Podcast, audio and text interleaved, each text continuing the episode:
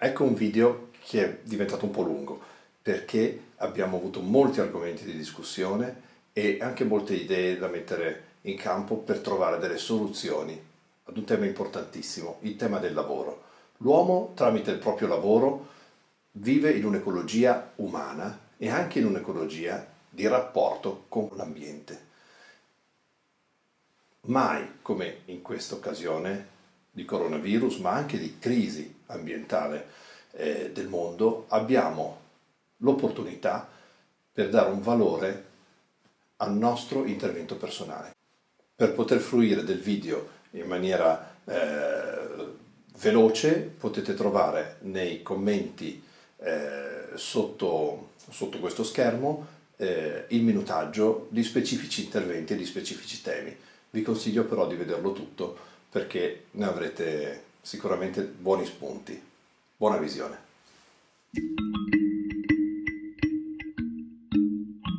Eh, cerchiamo di, di, trarre degli insegnamenti da quello che giorno per giorno sta avvenendo. Eh, noi siamo eh, esperti di eh, professione e, e, lavoro, voi siete esperti di lavoro, siete esperti di organizzazione del lavoro, man mano ne avete anche parlato, però ehm, il contenuto nuovo di questo incontro può essere molto profondo e molto eh, importante, legato a cosa vediamo che sta diventando questo primo esperimento, l'esperimento sociale forzato, eh, fantastico, da fantascienza proprio, eh, di applicazione di teorie che già eh, portavate avanti da anni, già eh, tutti cerchiamo di, di, portare avanti da anni. Eh, Lucia e io eh, costituiamo uno studio eh, dedicato al tema green, all'evoluzione de, del mondo sociale e dei rapporti fra sociale e ambientale. E, e per noi è un sogno vedere finalmente ehm, la possibilità di applicare certe regole, certe regole diverse, di vita diversa. Noi vediamo qui dei nostri studi eh, personali, siamo persone eh, che comunque a casa vivono in mezzo ai libri forse anche più che in uno studio professionale e nei, e nei nostri uffici. Ehm, ma dobbiamo anche capire come queste regole possono diventare una regola positiva, futura, perché non creino più stress, più disagio sociale, tanto da poi imberberire, imbarbarire la società, imbarbarire le persone, perché dobbiamo uscirne migliori, so, non solo personalmente, ma anche a livello di organizzazioni, di strutture, di pubblica amministrazione.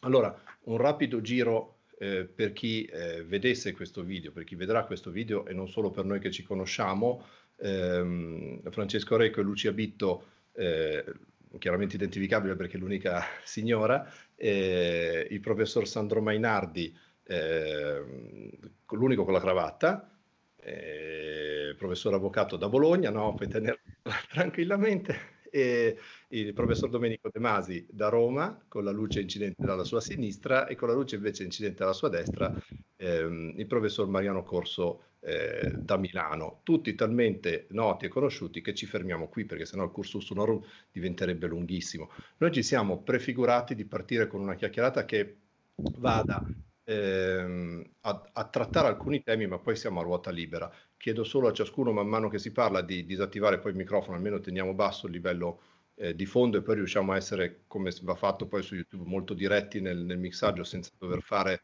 eh, grandi lavori di, eh, di mix.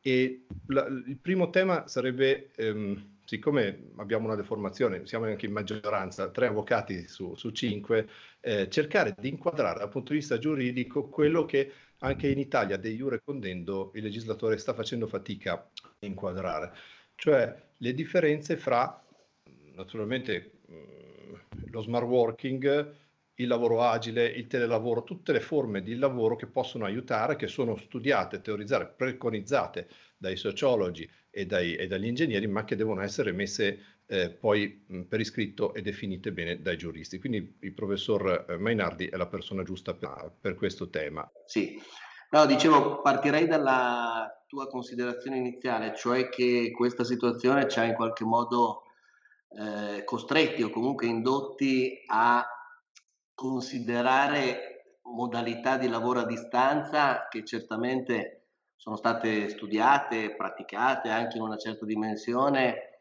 e lette eh, in una situazione normale dal punto di vista produttivo e anche dal punto di vista sociale. Perché secondo me eh, si è generata un po' di confusione proprio determinata da, dalla situazione attuale fra le, le, le varie nozioni che hanno accompagnato queste nuove modalità di svolgimento della prestazione lavorativa. Il telelavoro è stato il primo ad essere considerato e ha ed aveva la caratteristica innanzitutto di non essere necessariamente una forma di lavoro subordinato, eh? diciamo che è una modalità di delocalizzazione della prestazione lavorativa tendenzialmente stabile che necessita, e questo è un punto in, molto importante, necessita sempre e comunque di una postazione informatica, telematica, attraverso la quale appunto realizzare questa modalità di produzione del lavoro, di organizzazione del lavoro lontano dal, eh, dal luogo della prestazione.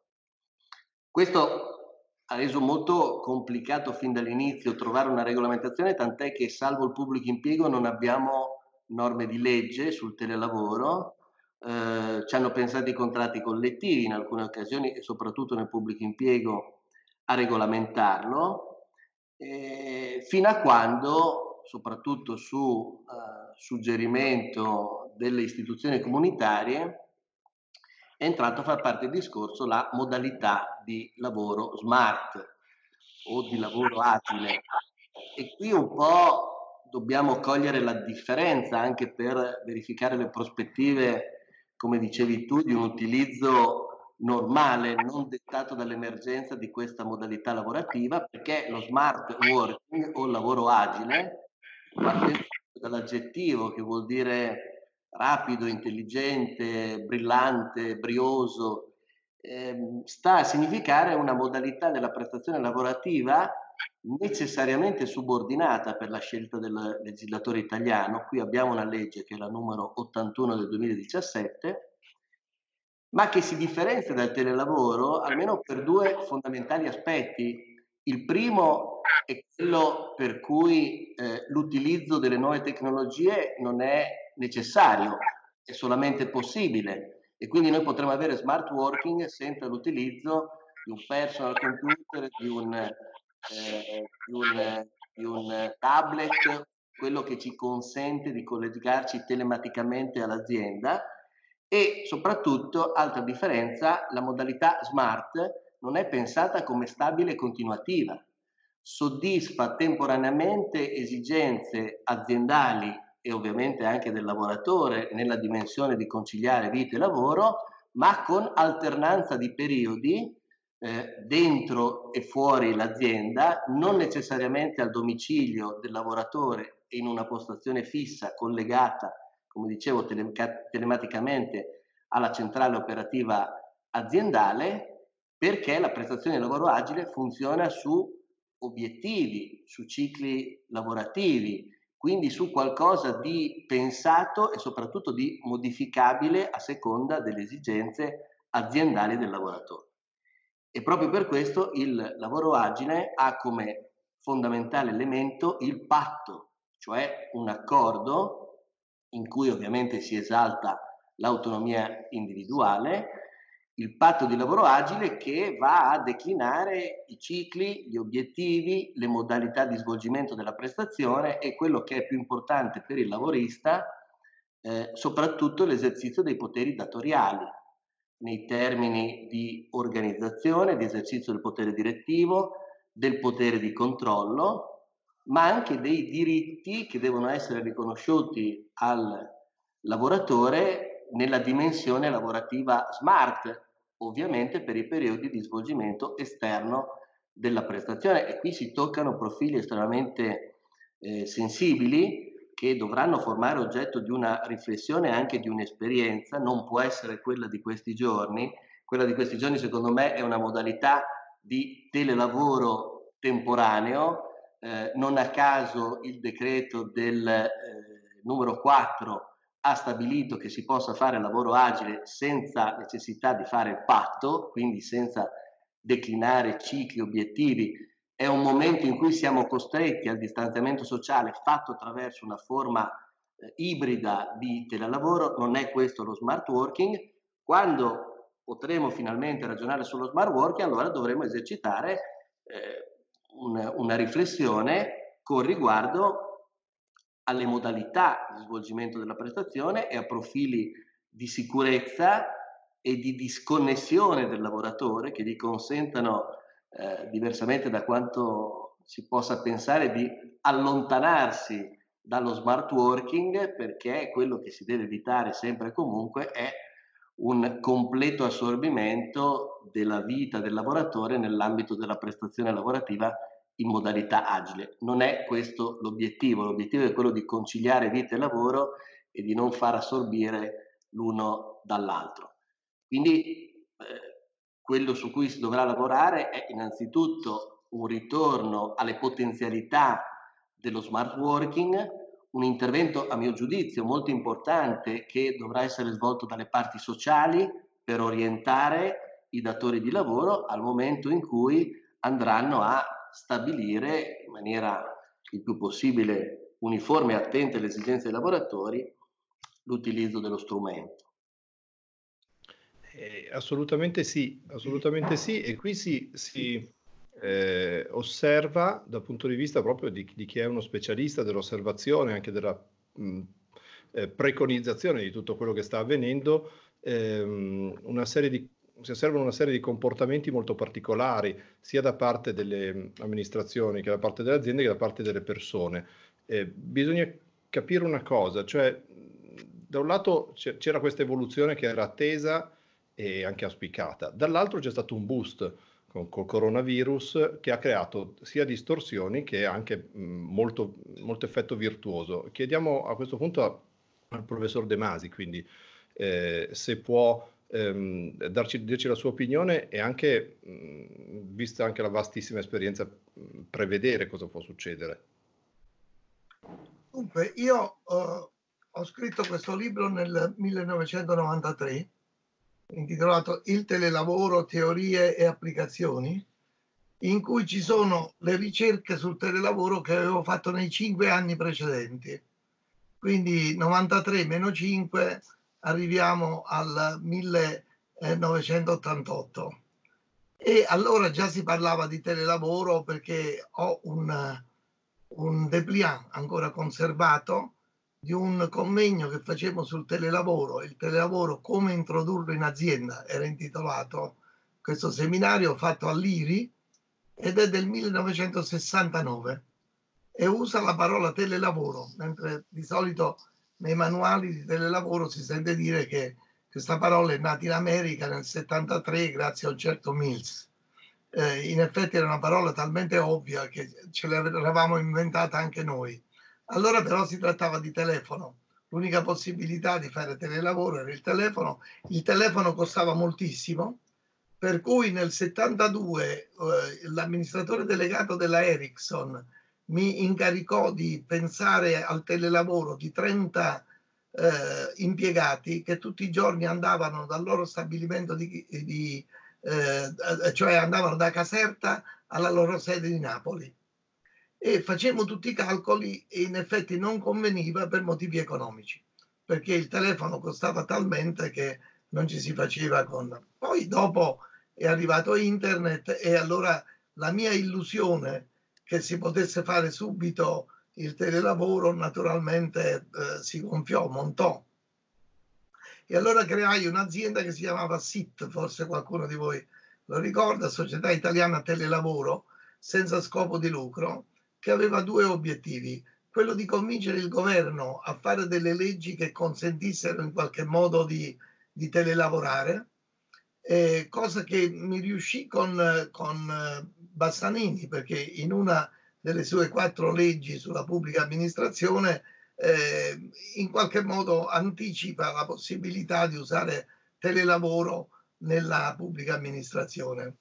L'altro obiettivo era quello di convincere le aziende e allora facemmo un consorzio con una quindicina di aziende, tra cui l'Enel, la Telecom, l'IBM, eccetera, in cui si cercò di sperimentare. Si iniziò a sperimentare il telelavoro. Lo si sperimentò, devo dire, in modo tale che non riuscisse. cioè c'era già allora l'inconscio bisogno di non far riuscire, di non, di non adottare il telelavoro. E infatti la Telecom accettò di adottarlo con il 12. Il 12 erano le signorine, in gran parte donne, che rispondevano all'allora, era praticamente un call center eh, di allora. Era il lavoro meno telelavorabile di tutta la Telecom, ma si cominciò di là proprio praticamente per dimostrare che non valeva eh, la pena, la pena di, di farlo. E praticamente eh, le cose sono rimaste così con alcuni convegni, alcuni, eh, alcuni piccoli ritocchi legislativi qua e là, alcuni contratti eh, più che collettivi individuali eh, di, di, singole aziende, anche se devo dire eh, sia la CGL sia la CISL erano favorevoli al telelavoro e il primo manualetto in Italia sul telelavoro è della CGL e proprio cercava di spiegare. Stiamo parlando di telelavoro. Telelavoro significa fare pari pari quello che si faceva in ufficio nelle stesse ore con gli stessi mezzi, farlo però a casa. Questo era il massimo che si poteva proporre a quell'epoca. Però devo dire che quando fu applicato, penso per esempio all'Enel che, che io aiutai a farlo, insomma in 4-5 aziende, appena si portava il telelavoro a casa, immediatamente di fatto si trasformava in smart, in smart working. Cioè era talmente eh, stupida l'idea di poter trasferire a casa ore e modalità dell'ufficio che di fatto poi eh, si trasformava in smart working. Si mettevano d'accordo il capo e il collaboratore e insomma le cose diventavano a tutti gli effetti smart working.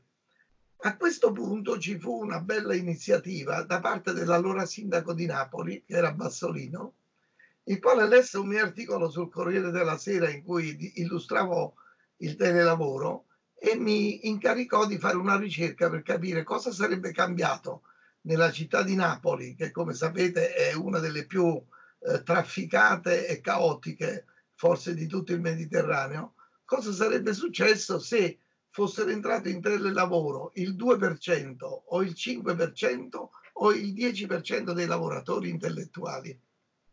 E questo per cercare di capire cosa sarebbe successo. Comunque, detto fra noi, al primo gennaio di quest'anno, nonostante eh, l'intervento dell'Europa, eh, il fatto che la, la, la, la eh, decisione europea fu poi recepita due anni dopo in Italia e poi c'è stata la legge del 17, l'articolo 18 della, della legge 17. E ciò nonostante, al primo gennaio del 2020 Secondo l'osservatorio del Politecnico di Milano c'erano eh, 570.000 persone che telelavoravano. 570.000 su quante? I lavoratori in Italia sono 23 milioni, gli occupati 23 milioni e qualcosa. Di questi un terzo sono operai, due terzi sono impiegati, manager, dirigenti, eccetera. E di questi due terzi eh, io credo che intorno a un 14 milioni potrebbe telelavorare. Invece ne lavoravano 570 mila. Poi è arrivato il eh, coronavirus e in quattro settimane, in quattro settimane, tutto quello che io per 40 anni avevo cercato di auspicare si è realizzato sotto la sferza del coronavirus. Per cui un pipistrello cinese è riuscito a fare molto più di tutti quelli che si sono battuti per il telelavoro in Italia 40 anni di seguito. Però a questo punto viene questa domanda. Chi c'è dietro 8 milioni di lavoratori? Dietro 8 milioni di lavoratori ci sono almeno 800 mila capi, diciamo un capo per ogni 10 persone.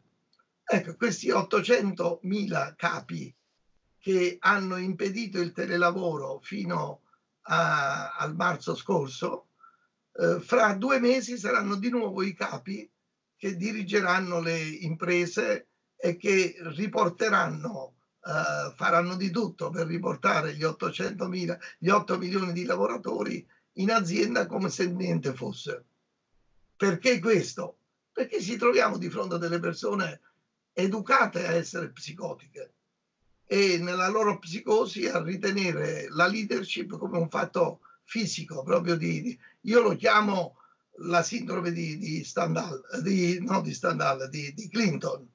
Clinton non avrebbe mai fatto fare telelavoro alla sua stagista, ovviamente. E così questi capi, questi 800.000 capi, trattano uomini e donne come se fossero delle stagiste, cioè da tenere proprio sotto controllo continuo per una visione della leadership, non dico arcaica, ma proprio appunto psicotica, non, non si può spiegare diversamente, perché le stesse 800.000 persone poi sotto la, la, l'obbligo dovuto al, al virus immediatamente hanno cambiato idea, hanno accettato il telelavoro. Eh, termino dicendo questo, siccome tutte le ricerche sul telelavoro arrivano alla conclusione che telelavorando la produttività aumenta tra il 15 e il 20%, questi 800.000 capi hanno deprivato le loro imprese di un aumento di produttività del 15-20%. Quindi sono dei criminali dal punto di vista economico e forse anche dal punto di vista civile. Domenico, guarda che su questo siamo perfettamente d'accordo.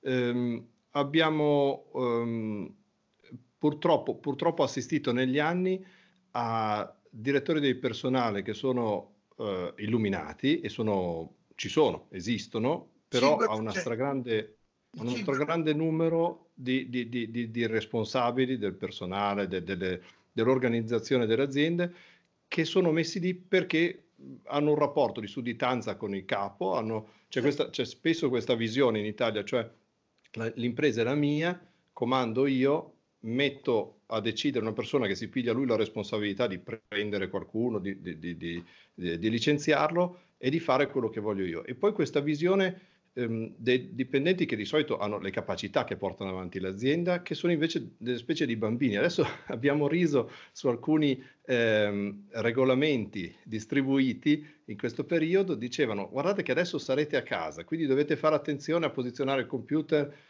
in un luogo dove non caschi, non vi possa rompere un piede o fare male. Gli animali domestici, se sottoposti allo stress di vedervi sempre, potrebbero diventare aggressivi. Gli stessi bambini vanno tenuti d'occhio. Cioè, trattano le persone come se non avessero una propria vita, come se non fossero fuori da, dallo spazio lavorativo delle persone, spesso più in gamba di quelli che sono eh, i capi. Non, non, prendono la leadership eh, nel ruolo giusto, cioè leadership vuol dire essere insieme a, a, a determinare un cambiamento, a determinare una scelta, non eh, guidare qualcuno con la visione ottocentesca, insomma andate voi che io devo rimanere nel retrofila e, e fare un altro lavoro.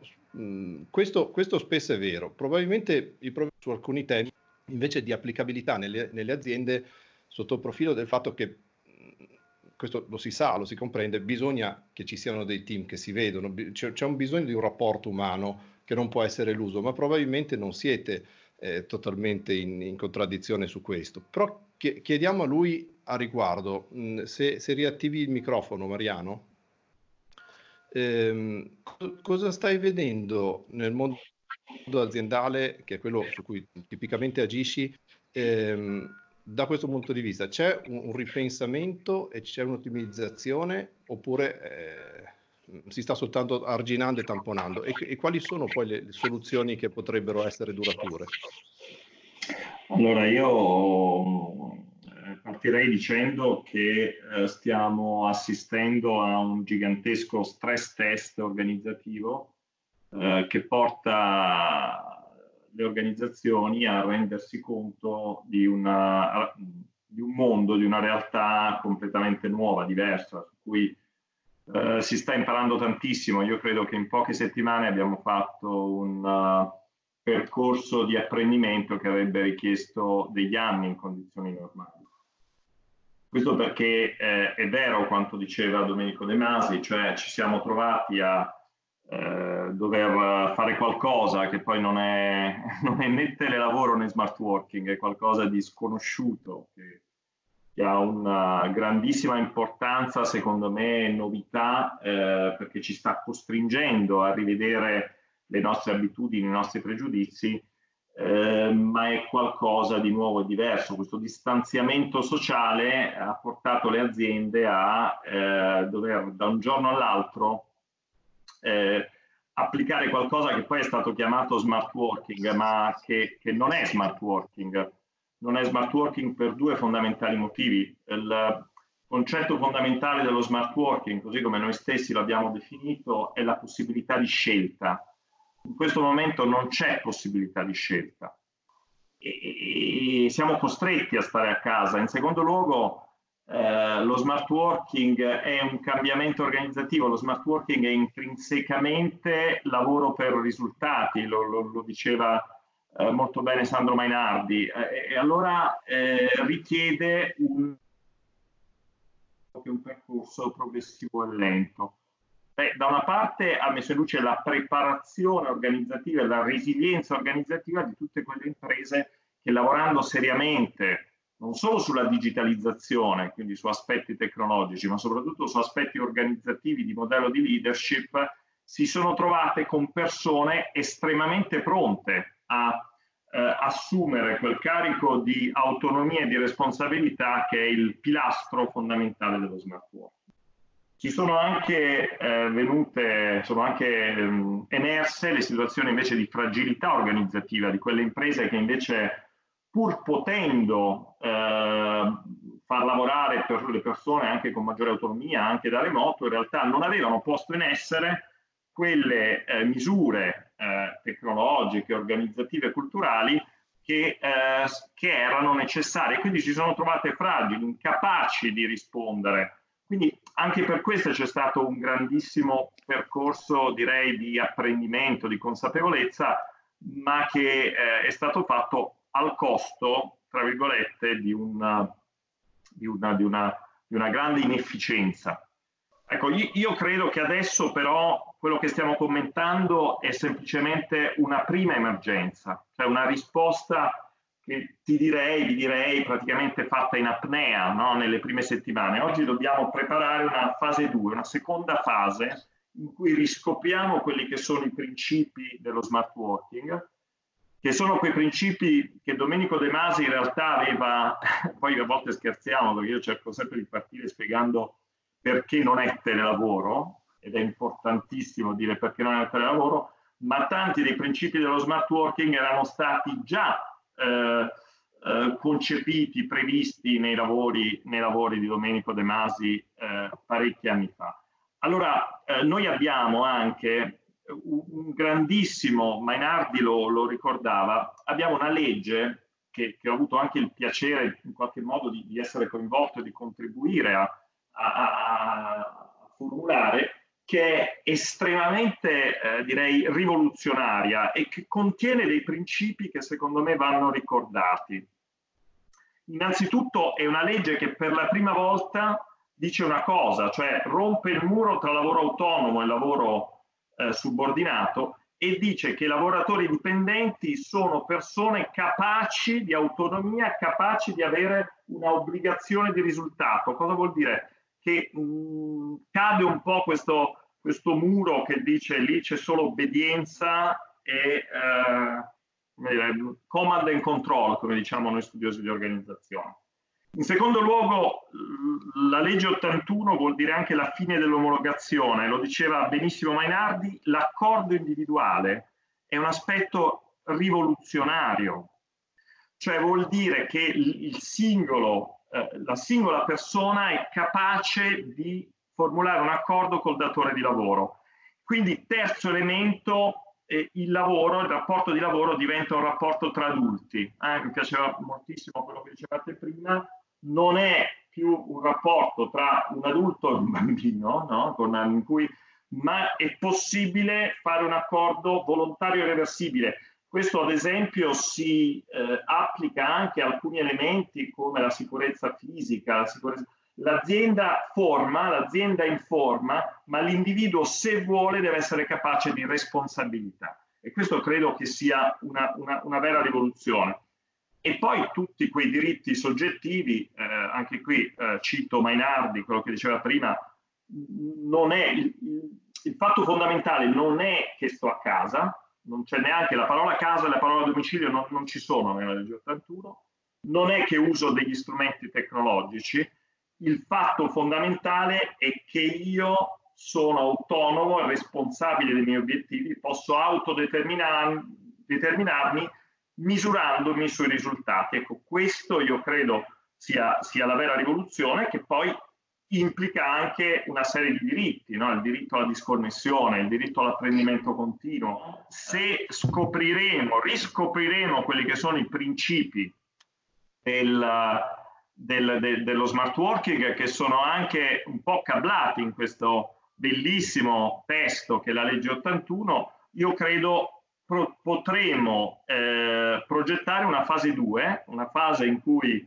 eh, rendiamo sostenibile questo, quindi passiamo dall'apnea a un esercizio aerobico, insegniamo, facciamo sì che le persone imparino a lavorare da remoto, applicando quei principi di autonomia e responsabilizzazione e questo ci insegnerà moltissimo su quello che è il lavoro che sarà, cioè su quello che sarà poi la nuova realtà del lavoro usciti da questa, da questa emergenza. Sì, perché in definitiva siamo in una situazione di emergenza e viviamo sotto stress dei, dei, casi, possiamo apprendere anche da quello che succede di negativo, e c'è tanto di negativo, mm, possiamo riderne eh, o discuterne o piangerne anche per, per delle ore, però sicuramente si, si, può incominciare a pensare e, e, e mm, eh, naturalmente vi avevo già invitati, voi tre, non, non ancora Domenico De Masi, ma gliel'ho detto poi ieri contattandolo cercheremo di sbobinare questo, questa registrazione e di farne un capitolo di questo nuovo libro che stiamo scrivendo sugli strumenti pratici di economia circolare. Cercheremo di ipotizzare una fase 2, ma proprio dell'uomo 2.0, di questa Italia 2.0, perché siamo in un, in un momento cruciale. La, l'attività lavorativa, il pensiero, l'umanità, la potenzialità di ciascun lavoratore, alle volte anche noi, in tante organizzazioni in cui abbiamo o stiamo lavorando, eh, di solito è, mh, è, castrata, è abbastanza eh, alle volte non incentivata, alle volte resa complicata o, o, bloccata, sia da, come diceva prima il professor De Masi, eh, capi inadeguati, ma anche proprio dalla stessa struttura, la stessa organizzazione. Eh, si nota spesso che chi si mette in proprio secondo il solito motto, chi fa da sé fa per tre, sta, sta, lavorando molto di più, molto meglio e alle volte riesce anche a non rovinarsi troppo la vita. Noi lavoriamo moltissimo, abbiamo tutti delle occhiaie eh, storiche, però in realtà eh, ab- abbiamo da anni eh, capito come nel, nell'impresa privata, nella nostra attività libero professionale o, o, di studio privata, facciamo molto di più. Io l'ho fatto un giorno che passeggiando per Milano, lavoravo ancora in uno studio legale grosso con un rapporto più vincolante di quelli che ancora adesso abbiamo con studi legali grossi, ho, tro- ho incontrato una scritta mh, su un muro che riportava una frase importante di Benjamin Franklin. Come al solito le citazioni vengono da un altro mondo, però Benjamin Franklin, incitando gli, gli statunitensi a liberarsi dall'Inghilterra, diceva una cosa eh, molto utile, penso anche per questo tema.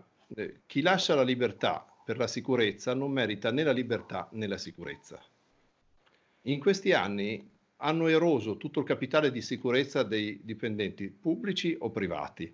Non è che un dipendente se impazzisce, se fa come Bartleby lo scrivano, I would prefer not to, rimane eh, dentro quell'organizzazione per molto tempo. Può essere cacciato fuori comunque in breve tempo, marginalizzato o addirittura proprio dimenticato. Non c'è più quel capitale di sicurezza che consente di dire sto qua e mi lo lobotomizzo per l'organizzazione. Bisogna essere delle persone vere, profonde e complete, dei lavoratori completi fino in fondo anche in futuro. Il, il problema però sorge, volevamo, prima con Lucia abbiamo riflesso, abbiamo riflesso su, due, su, due, temi, riflettuto su due temi, il problema però nasce eh, per tutte le, le realtà eh, tipo gli studi professionali, pensiamo allo studio legale, in cui c'è bisogno di un rapporto personalissimo, di crescita, di sviluppo, a fianco a fianco, con lo stesso respiro di, de, de, del dominus o del, del capo, e quindi si, si, si, deve stare vicini, si deve stare a contatto, e poi per tutte le realtà invece eh, dove il lavoro è invece mh, staccato dal, eh, dal contesto intellettuale, dal contesto eh, dell'operatività tramite telefono e strumenti informatici e bisogna andare a lavorare, bisogna essere col proprio corpo in un dato posto e spesso con altri lavoratori. Eh, su questo c'è molto da pensare sia nelle pubbliche amministrazioni, e qui la domanda sarebbe per il professor Mainardi, sia proprio sotto il profilo del, dell'evoluzione mh, proprio del lavoratore. E qui la, la domanda è più per, per, gli altri due. Eh, vedete voi chi, chi preferisce iniziare? Ma, eh, certamente il professor De Masi ce lo ha raccontato anche in prospettiva storica, le pubbliche amministrazioni sono un luogo ideale dal punto di vista della tipologia di prestazioni per realizzare forme di lavoro a distanza, delocalizzato e anche in modalità smart. Non è un caso che proprio nel pubblico impiego si siano avute le prime esperienze, lo si ricordava anche di tipo legislativo e non è un caso che eh, forse addirittura anticipando la legge 81 nelle pubbliche amministrazioni si sia già definito dal punto di vista regolamentare eh, cosa significhi smart working e come si possa fare nelle pubbliche amministrazioni. Quindi mh, il pubblico impiego per, per, tante attività si presta, essendo luogo di servizi, eh, di fornitura di servizi ai cittadini, eh, può essere certamente luogo di lavoro smart, Credo però che per raggiungere questi obiettivi nella pubblica amministrazione si debba cambiare molto dal punto di vista anzitutto della cultura e dell'approccio al lavoro. Qui certamente eh, c'è un tema che è collegato al management pubblico, alla dirigenza pubblica, che non è tendenzialmente abituata a lavorare per eh, obiettivi, non è tendenzialmente abituata ad un rapporto con il dipendente che non sia informato dal principio della gerarchia e quindi del, del contatto fisico che la gerarchia prevede. C'è una parcellizzazione del lavoro, soprattutto quello amministrativo, che è spiegata dal principio di legalità che si vede in realtà nella sua versione negativa proprio nella, nella pratica quotidiana eh, del lavoro svolto dai dipendenti pubblici che deve essere superata, nel senso che il manager pubblico deve abituarsi e abituare la propria organizzazione i propri lavoratori a lavorare per obiettivi, per risultato, con una valutazione della cosiddetta performance che non guardi alle singole tappe del percorso, non guardi sempre alle singole tappe del percorso, ma che si concentri sul risultato finale che potrebbe anche essere un risultato di team.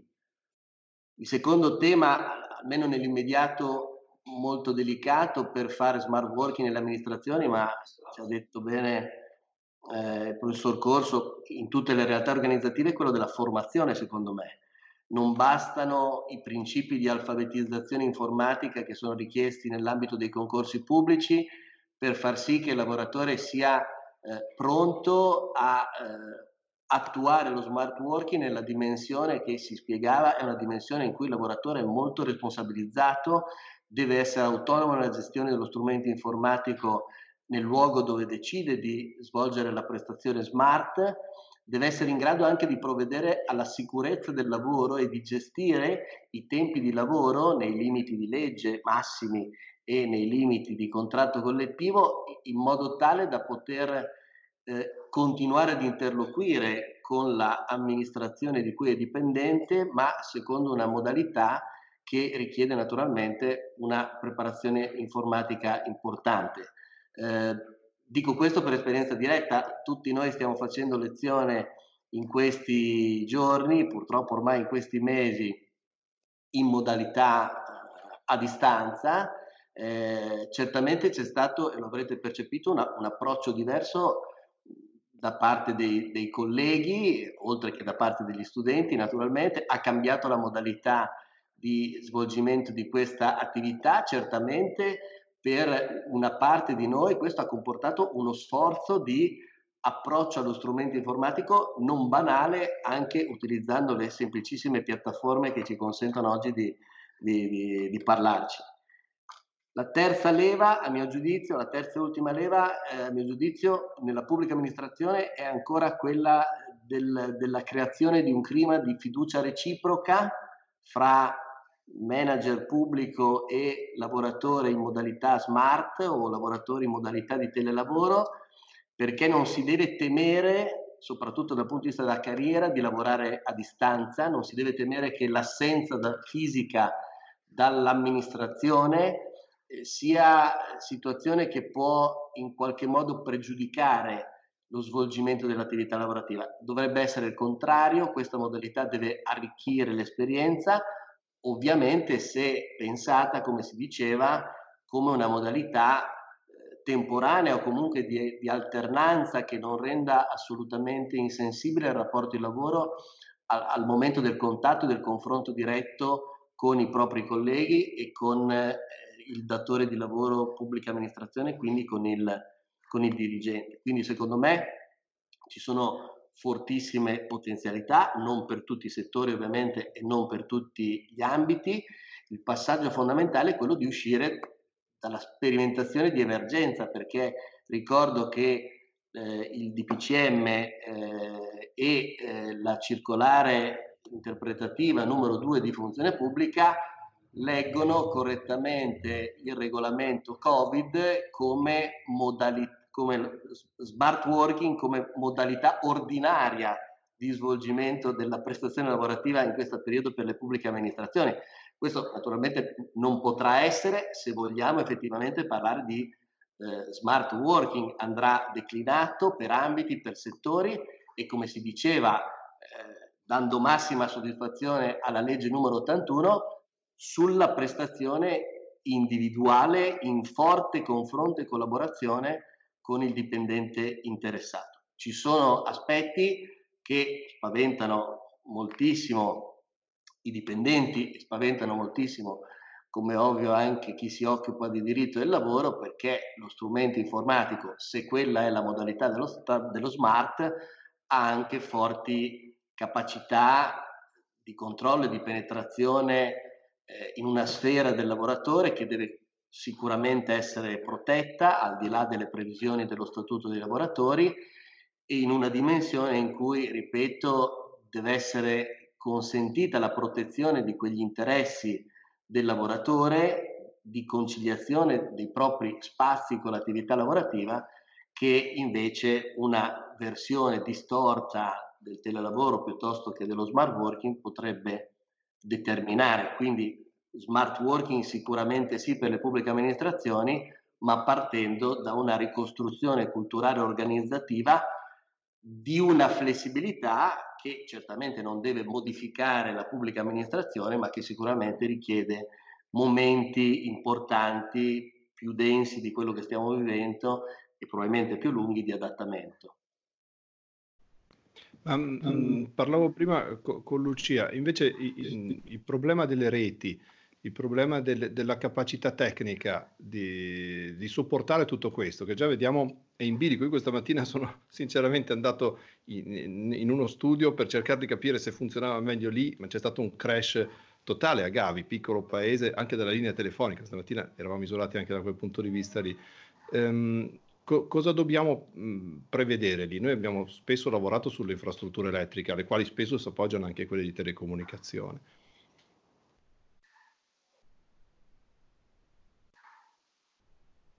Lucia, mi senti? Sì.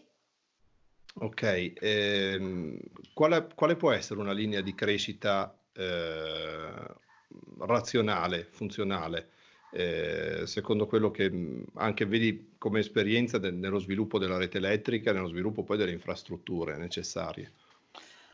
Allora, sicuramente in questo periodo uh, in cui tutti sono collegati, lavoratori, studenti, perché poi ci sono anche le scuole che stanno proseguendo online, abbiamo assistito a problemi di connessione particolarmente gravi c'è forse un problema di infrastruttura, c'è forse un problema di modalità di, di, di, connessione, c'è un problema di accesso ai vari servizi di connessione che non è naturalmente uguale per tutti.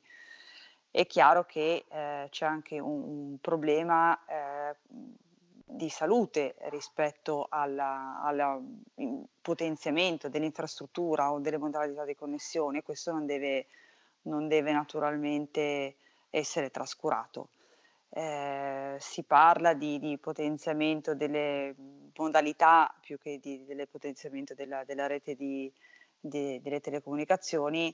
C'è tutto un dibattito adesso che anima tutti i paesi del mondo, eh, vedremo come verrà risolto, però è chiaro che eh, chi non era pronto un tempo a gestire la, la possibilità di, di, lavorare anche con strumenti informatici oggi è un passo indietro.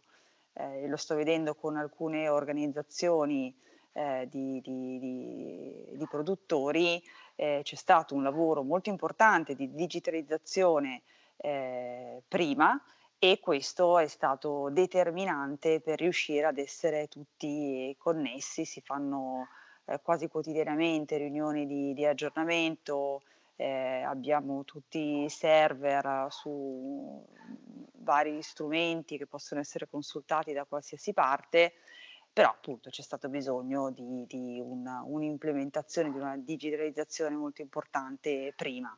E oggi si raccolgono i frutti eh, c'è stata anche una, un'attenzione particolare, una fiducia eh, del, del datore di lavoro rispetto ai lavoratori eh, e questo non è, non è banale e c'è stato anche un lavoro di, eh, come dire, di, di visione di visione e di strategia che eh, invece in tanti settori non, non, abbiamo visto perché si è molto più concentrati sulla quotidianità e poco invece sulla visione, sulla visione strategica di come gestire il lavoro eh, al meglio. Quindi sicuramente ci sono eh, esperienze di, di, di, successo anche di organizzazioni più grandi del, del piccolo studio.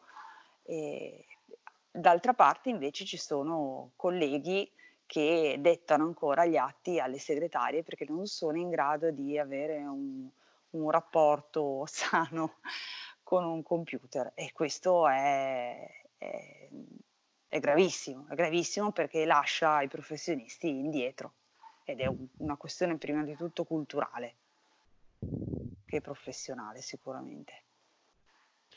Eh, sì, l'Italia probabilmente adesso è alla svolta. Eh, ieri c'era un articolo molto interessante che, che ridondava poi su, su varie testate eh, sul fatto che arrivando prima nel, nel, problema Covid possiamo uscirne prima e possiamo essere anche un paese test.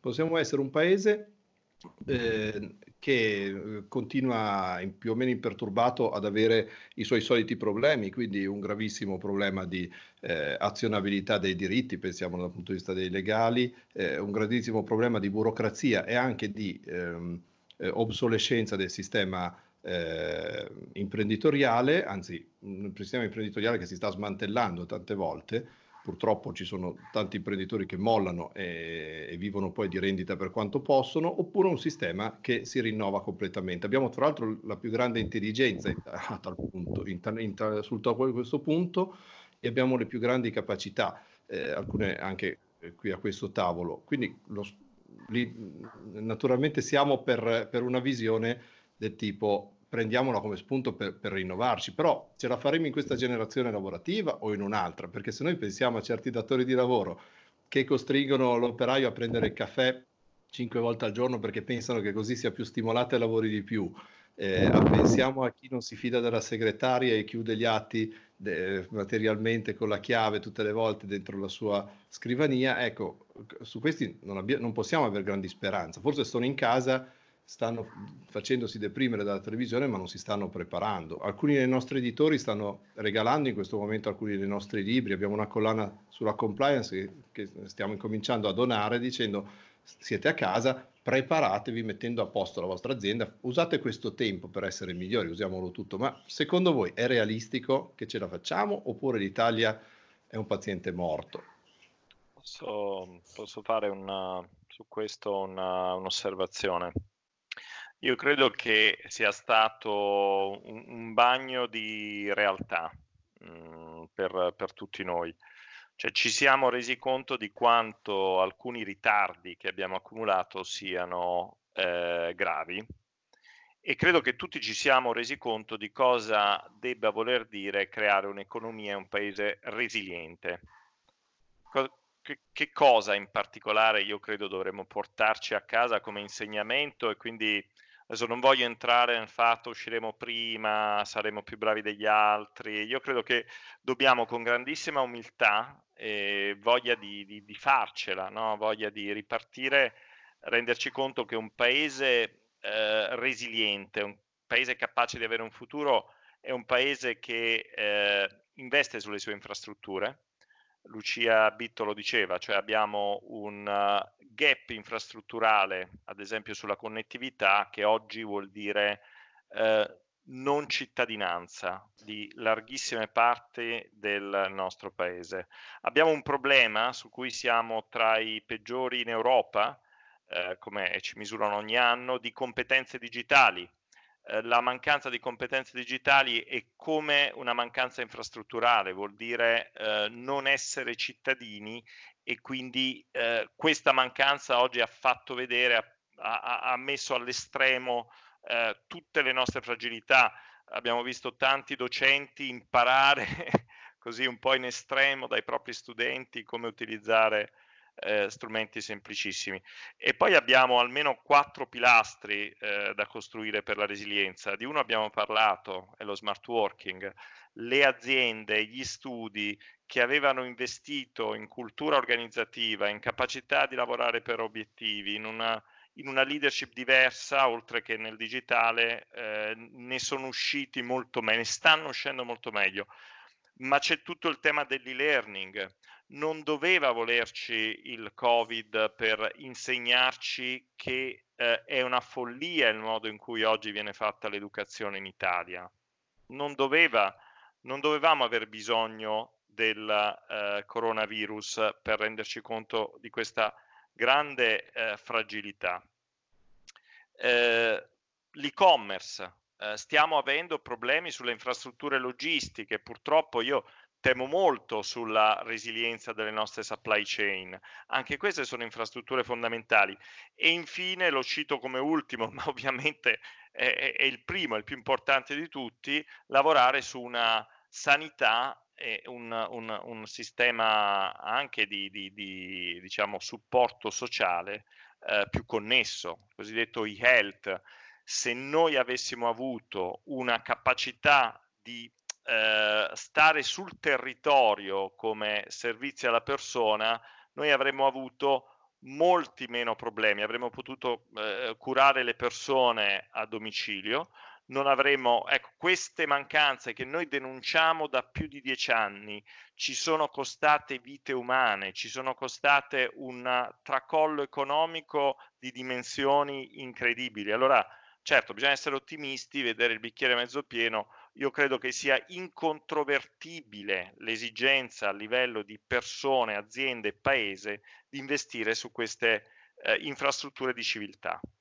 Allora, no, credo anch'io che eh, insomma, tra le tante sfortune di questo coronavirus c'è la fortuna che ha provocato un enorme eh, corso di formazione accelerato e full time eh, e residenziale. Quindi eh, credo che è difficile che ricapiti di nuovo tutto questo, che ci ha costretto, proprio costretto, a, a, a prendere tantissime cose o perlomeno tra due alternative a scegliere quella più, più giusta. Per esempio, eh, è stata una dimostrazione, un'evidenza immediata del fatto che il mondo è globalizzato e che quindi i sovranisti sono un fatto arcaico e velleitario è stata immediata l'evidenza dell'importanza delle competenze, mentre usciamo da un periodo in cui si diceva uno vale uno.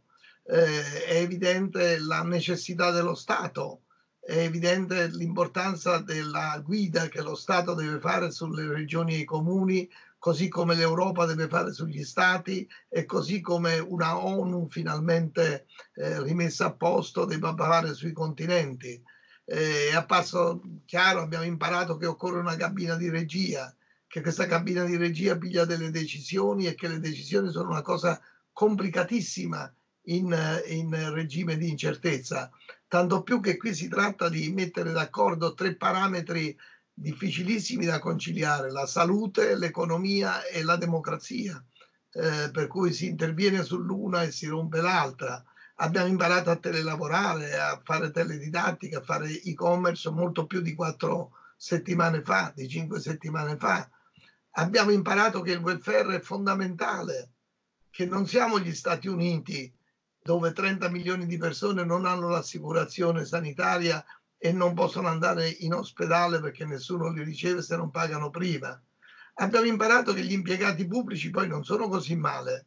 Tutto sommato sono in prima linea molto di più i medici pubblici che non i medici privati, eh, i, eh, tutto il personale sanitario pubblico. Milano, per esempio, che ha speso tanto per la sanità privata, in questo momento è in mano alla sanità pubblica. Non vedo cosa potrebbe fare col San Raffaele abbiamo imparato che eh, il volontariato è prezioso, per esempio, che in questo momento il volontariato arriva in quegli interstizi dove invece tutto il resto non arriva. Abbiamo imparato che le scienze esatte non sono esattissime e che quindi hanno anch'esse i loro problemi. Abbiamo imparato la difficoltà dei processi decisionali, abbiamo imparato l'importanza della comunicazione che va fatta da, da, da scienziati della comunicazione, perché l'informazione è difettosa sia quando è, è, è ridondante sia quando è carente.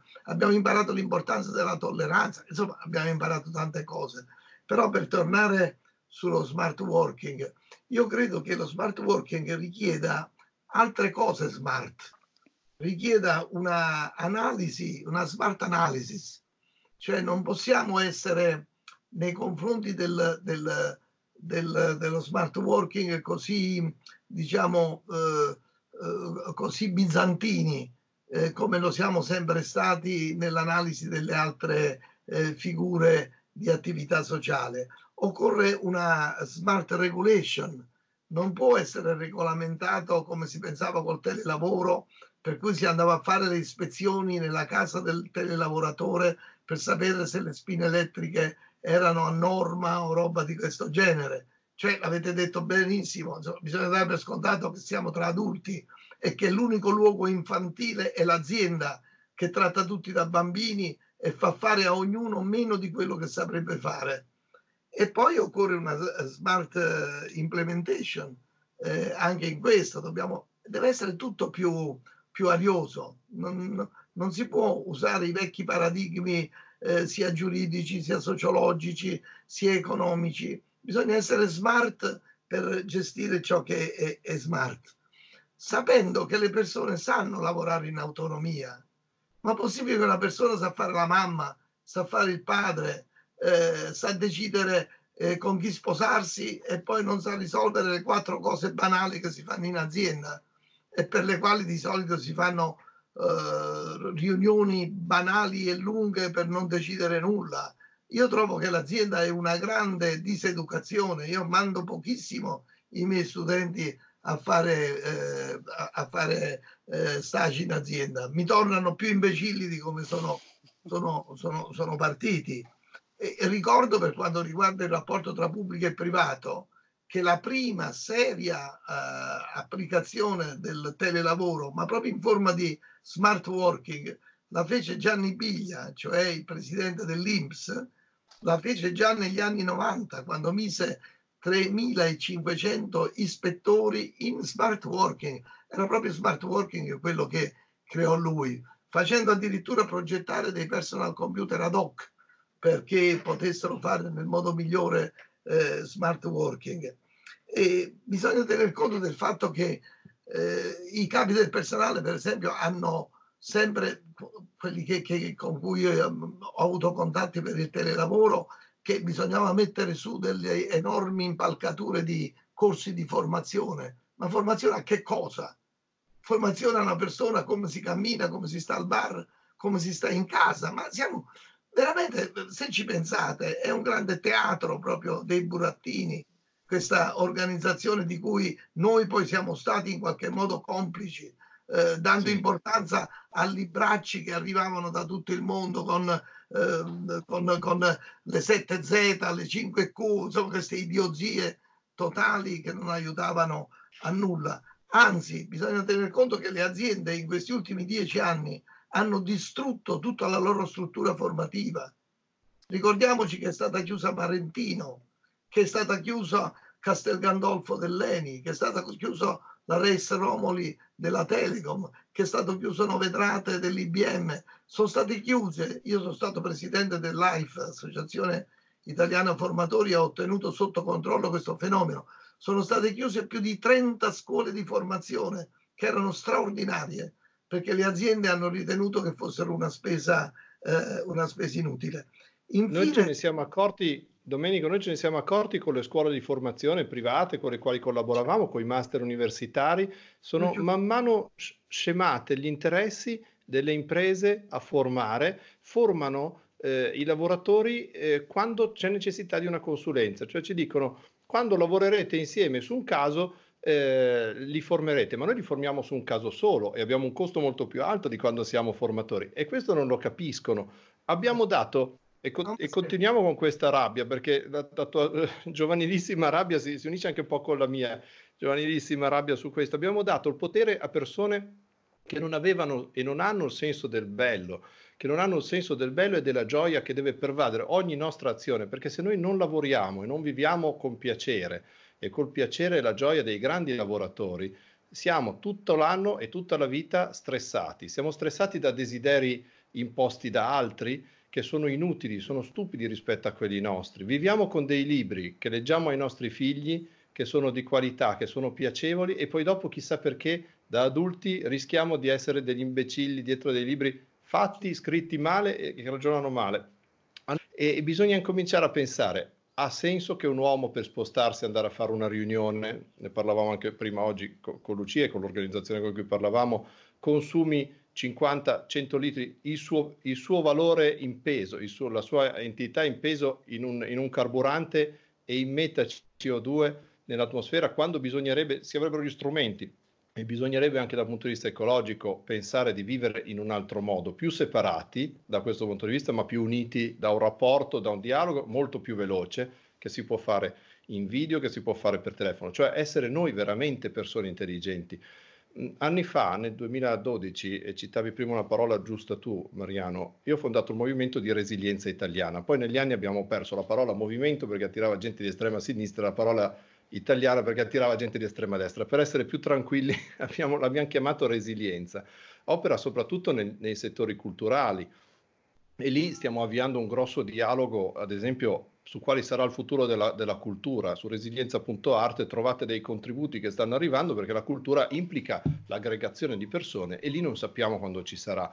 Però il tema è anche fortemente ambientale, noi dobbiamo eh, rispondere non facendo resistenza, cioè pensando con i nostri modelli, quando è che riapro l'aziendina, la fabbrichetta, come trovo il sistema di far andare que- i, i, lavoratori che io sfrutto a continuare a fare armi, a continuare a fare gli F-35.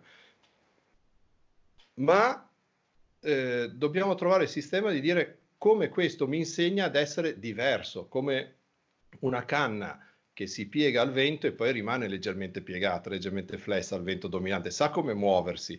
Eh, le imprese dovrebbero capire, questo penso sia il compito nostro anche quando facciamo i consulenti aziendali soprattutto, che una delle loro risorse principali è il lavoratore, è la persona, non la deve trattare come un bambino, come un cretino, che poi uno a forza di essere trattato come un cretino lo fa eh, il capitale umano delle imprese, descritto già in tantissimi manuali di economia, questo, però tante volte non capito, è principalmente dato dalle conoscenze e dall'umanità che non sono una materia rinnovabile, sono qualcosa che è indefinitamente rinnovabile, indefinitamente eh, eh, a pioggia dal cielo, ma sono qualcosa che va tramandato e mantenuto in azienda. Quindi con, le, con delle grandi difficoltà adesso che non ci possiamo trovare insieme, però questo capitale umano dovrà essere rivalutato.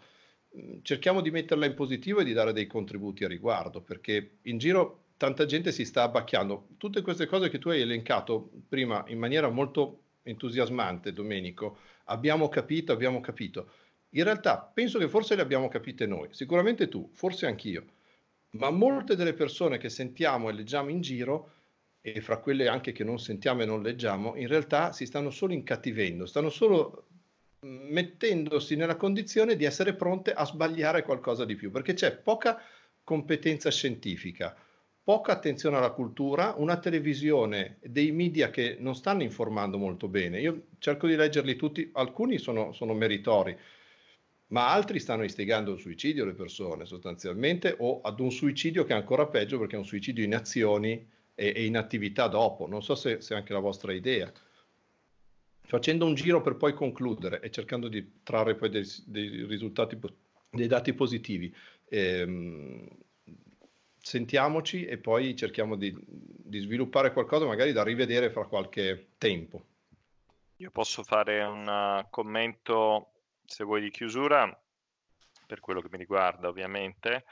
Uh, beh, tantissimi degli spunti che avete dato ci dicono di un, uh, che, che, che davvero questa emergenza eh, è un punto di svolta, mm, lo deve essere da tantissimi punti di vista e c'è un'opportunità che sia anche un momento in cui anche grazie a ciò che abbiamo imparato sullo smart working, perché paradossalmente non abbiamo fatto smart working ma abbiamo imparato tantissimo sullo smart working, e possiamo cominciare a concepire un modello di sviluppo, un modello di economia, un modello di vita diverso e quindi io ho eh, preso appunti, ho, mm, ci sono tantissime delle cose che diceva Domenico De Masi che sono, che sono profonde, importanti. Ecco, quando si parla ad esempio di modello di sviluppo, secondo me c'è anche non soltanto il modello di azienda, no?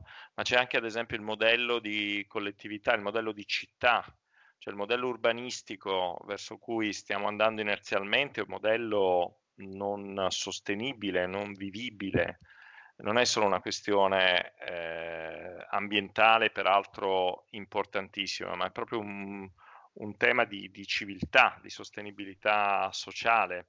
E allora eh, pensare a dei territori intelligenti nei quali le persone grazie anche alla tecnologia, possano rapportarsi in un modo più eh, sostenibile, più umano, eh, no, no, non per non... Eh, come dire, io l, l, quello a cui tengo moltissimo è che fare smart, smart working si fa eh, principalmente vedendosi, no? principalmente andando in azienda, che è il luogo identitario.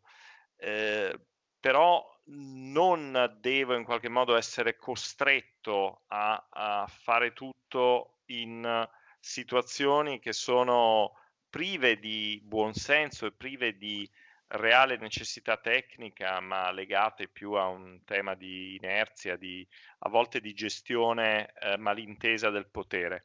Allora, credo che pensare a un nuovo modello di città, a un nuovo modello di azienda, eh, nella chiave della sostenibilità, della reciprocità, del rispetto reciproco sia un qualcosa che la, la, la, questi, queste settimane di emergenza ci possono senz'altro insegnare. La, la, mia riflessione finale è di fiducia che ritrovo soprattutto nei, nei nostri giovani, nei nostri studenti, in quello che le università stanno facendo in questo momento. Credo che abbiamo avuto da parte dei nostri interlocutori eh, e abbiamo tutti i giorni una dimostrazione di capacità no, non tanto di adattamento, ma di vero sviluppo eh, fatta davvero in pochissimi giorni con la dimostrazione di una generazione che è sicuramente cresciuta secondo le buone idee che avete esposto in questa nostra chiacchierata, quindi è, è fortemente aperta e sensibile eh, a questi messaggi e anche le, le capacità tecniche per essere generazione 2, 3, 4.0 per poter rapidamente adattarsi molto più di noi a questa evoluzione. Credo resti fondamentale il contatto, l'approccio diretto con lo studente, ma credo anche che dobbiamo considerare i nostri interlocutori come un, un luogo avanzato dove queste potenzialità che lo smart working, come le altre esperienze che stiamo vivendo, eh, possano effettivamente diventare utili nella consapevolezza dei loro limiti, ovviamente, ma anche degli obiettivi ambientali di sostenibilità, di diffusione eh, del pensiero e della cultura scientifica che eh, sicuramente possono offrire a tutti quanti. Beh, io intanto devo dire che a mia volta mi sento molto grato verso questo coronavirus perché a mia volta sto apprendendo tante cose, credo come ognuno di noi.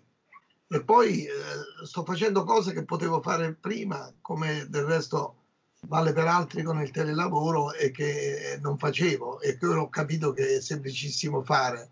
Per esempio io da alcuni giorni con gli amici del Festival di Giffoni, che è il più importante festival di cinema per bambini, eh, sto facendo una, una masterclass di due ore con 60 giovani ogni volta dei cinque continenti. Stamattina, per esempio, c'erano due ragazzi cinesi, c'erano due finlandesi, eh, americani, eccetera. E mi rendo conto che con Zoom è facilissimo fare questo. E perché non l'ho fatto prima?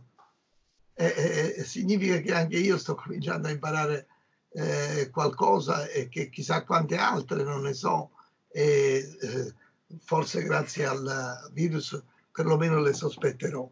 Credo che sia difficile tutta la situazione perché mette in ballo nel processo eh, decisionale tre istanze che sono a volte tra, eh, contraddittorie tra di loro. C'è l'istanza della salute, l'istanza dell'economia e l'istanza della democrazia salvare tutte e tre queste cose è difficilissimo. E io devo dire, osservo con grande attenzione, proprio eh, filologica, perché forse la cosa su cui vorrei scrivere alla fine di questa avventura, i processi decisionali del nostro governo comparato a quello di cinque altri governi, cioè Inghilterra, eh, eh, Germania, eh, Stati Uniti e, e, e, Brasile. Brasile perché io la, la, la cittadinanza di Rio de Janeiro e vedo che il nostro processo decisionale è di gran lunga più saggio, però non riceve un minimo di riconoscimento e di riconoscenza. Tutte le sere ci sono solo trasmissioni che mettono in luce i difetti, gran parte presunti tra l'altro, perché eh, anche i critici spesso sono di un'ignoranza totale cioè l'assenza di riconoscenza e di riconoscimento verso quello che fanno queste persone che stanno eh, eh, chiuse a Palazzo Chigi e lavorano 24 ore su 24 con i migliori tecnici d'Italia, per cui non capisco gli altri dove attingono eh, realtà eh, contrarie. Secondo me ci sta insegnando una cosa importantissima, che mentre noi battagliamo, Leggevo ieri che ci sono in questo momento 42 guerre nel mondo, mentre noi battagliamo tra di noi, abbiamo invece tre nemici comuni che dovremmo consorziarci per battere e sono il virus e sono il riscaldamento del pianeta e sono le disuguaglianze crescenti.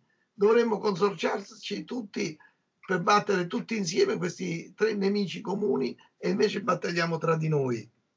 E l'altro problema è che il virus insegna tutto questo, cioè è un ottimo docente, ma noi siamo degli ottimi discenti, cioè noi da tutto questo impariamo, lui insegna, sta insistendo, non è stato neppure passeggero, è così generoso da completare questa, questa eh, attività di insegnamento portandolo quasi a un semestre universitario ma noi poi apprenderemo e eh, c'è la, poi un rammarico che tutti noi abbiamo detto quante cose dovrebbero cambiare e potrebbero cambiare sotto lo stimolo di questo, di questo virus.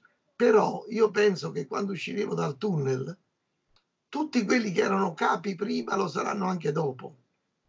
Tutti quelli che erano capi d'azienda, capi di partito, capi di religione, capi di scuole, saranno tutti gli stessi e sono tutti analogici. non c'è un digitale in mezzo a loro. Per cui credo che ci sarà una battaglia forte tra quei pochi che avranno eh, la voglia di combattere oltre a capire e quelli che avranno voglia di tornare indietro.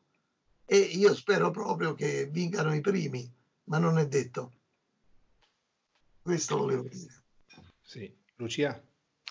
Ma sicuramente questo, questa emergenza ci ha insegnato qualcosa, cioè ci ha insegnato che le cose si possono fare. Quindi occorre trarre così, questo, questo, da, da questa emergenza degli spunti per non tornare indietro, ma per andare avanti e quindi vincere le resistenze che fino ad adesso hanno impedito alle imprese di fare un passo in più, vincere le diffidenze reciproche eh, lavoratore, eh, datore di lavoro e viceversa e ciascuno di noi credo che debba fare la propria piccola parte nel lavoro di tutti i giorni per fare in modo che questo accada, eh, anche così, portando le, le, nostre esperienze positive che stiamo vivendo in tutti i giorni eh, ai soggetti con cui ci confrontiamo, con cui lavoriamo, con cui eh, abbiamo a che fare ogni giorno, per motivi di lavoro e non sicuramente. Ciascuno di noi deve farsi un mm. po' portavoce eh, della possibilità concreta di, di cambiare e di continuare su questa strada. Penso che il, il, modello di isolamento abbia aiutato il, a, a, sviluppare la, il senso de, de, di quanto il singolo possa agire mm. e questo è importantissimo. E penso che poi un piccolo dato, perché c'era già qual, qualche senso nel, in tutto il mondo dato da, dal movimento di Greta Thunberg e degli altri, di quelli che solo in maniera destra dicevano c'è qualcosa che non va, bisogna cambiare, ma non dicevano come cambiare. D'altronde ci sono migliaia di professionisti, fra cui ci siamo anche noi, che dicono come dal punto di vista ambientale bisogna cambiare. Ecco, questi lo stavano dicendo, ma non c'era questa voglia e questa capacità grande da parte del mondo di riuscire ad applicarlo nei casi e, e, con l'aiuto dei singoli. Adesso è il momento di farlo, anche semplicemente paragonando due dati. Se arriveremo a una situazione catastrofale, avremo in, in Europa 500.000 morti prematuri. Si chiamano morti prematuri perché hanno avuto il coronavirus e questo li ha fatti morire prima, perché magari avevano qualcos'altro, per cui i vari mali di vivere. Ecco, ne abbiamo 870.000 solo per l'inquinamento aereo, fra, di cui siamo eh, campioni in pianura padana. Quindi noi stiamo adesso attivandoci in questa maniera così possente per le nostre vite, per le nostre casse, eh, per un qualcosa che è determinato dall'idiozia della gestione malandata e scalcinata e criminale del sistema sanitario. Ma cavolo, abbiamo più morti, forse più del doppio dei morti che ci saranno alla fine di tutto questo problema, dati ogni anno per l'inquinamento e, e lì possiamo agire giorno per giorno. Adesso dobbiamo strillare, adesso dobbiamo dirla tutta, devono valere le persone di altissima qualità come voi, spero di esserci anch'io in mezzo, e operiamo. Io vi saluto, Lucia e Dio vi ringraziamo, chiuderemo questo video e tutti insieme cercheremo di diffonderlo e di fare in modo che sia uno dei semi che porti ad un dialogo. Noi ci saremo, cercheremo strenuamente di aiutare eh, a far sì che gli interventi normativi eh, siano eh, veramente stimolo e non siano una, eh, un sistema solito, come spesso si è assistito, eh, a cui spesso si è assistito in Italia, di eh, detrimento invece dei più deboli. Cercheremo di dare il nostro contributo, cercheremo di fare quello che forse era stato già impostato dal sistema Olivetti, cioè un impiegato, una finestra per guardare fuori. Forse siamo al, al punto che si potrebbe arrivare ad avere delle imprese un impiegato, un lavoratore, e una finestra dalla quale, dalla quale lui fuori può guardare dentro all'azienda, può dare un contributo, ma vivere anche nel mondo reale. Grazie a tutti. Ciao. Un abbraccio igienico. A presto. A presto. Ciao. Ciao, Ciao grazie.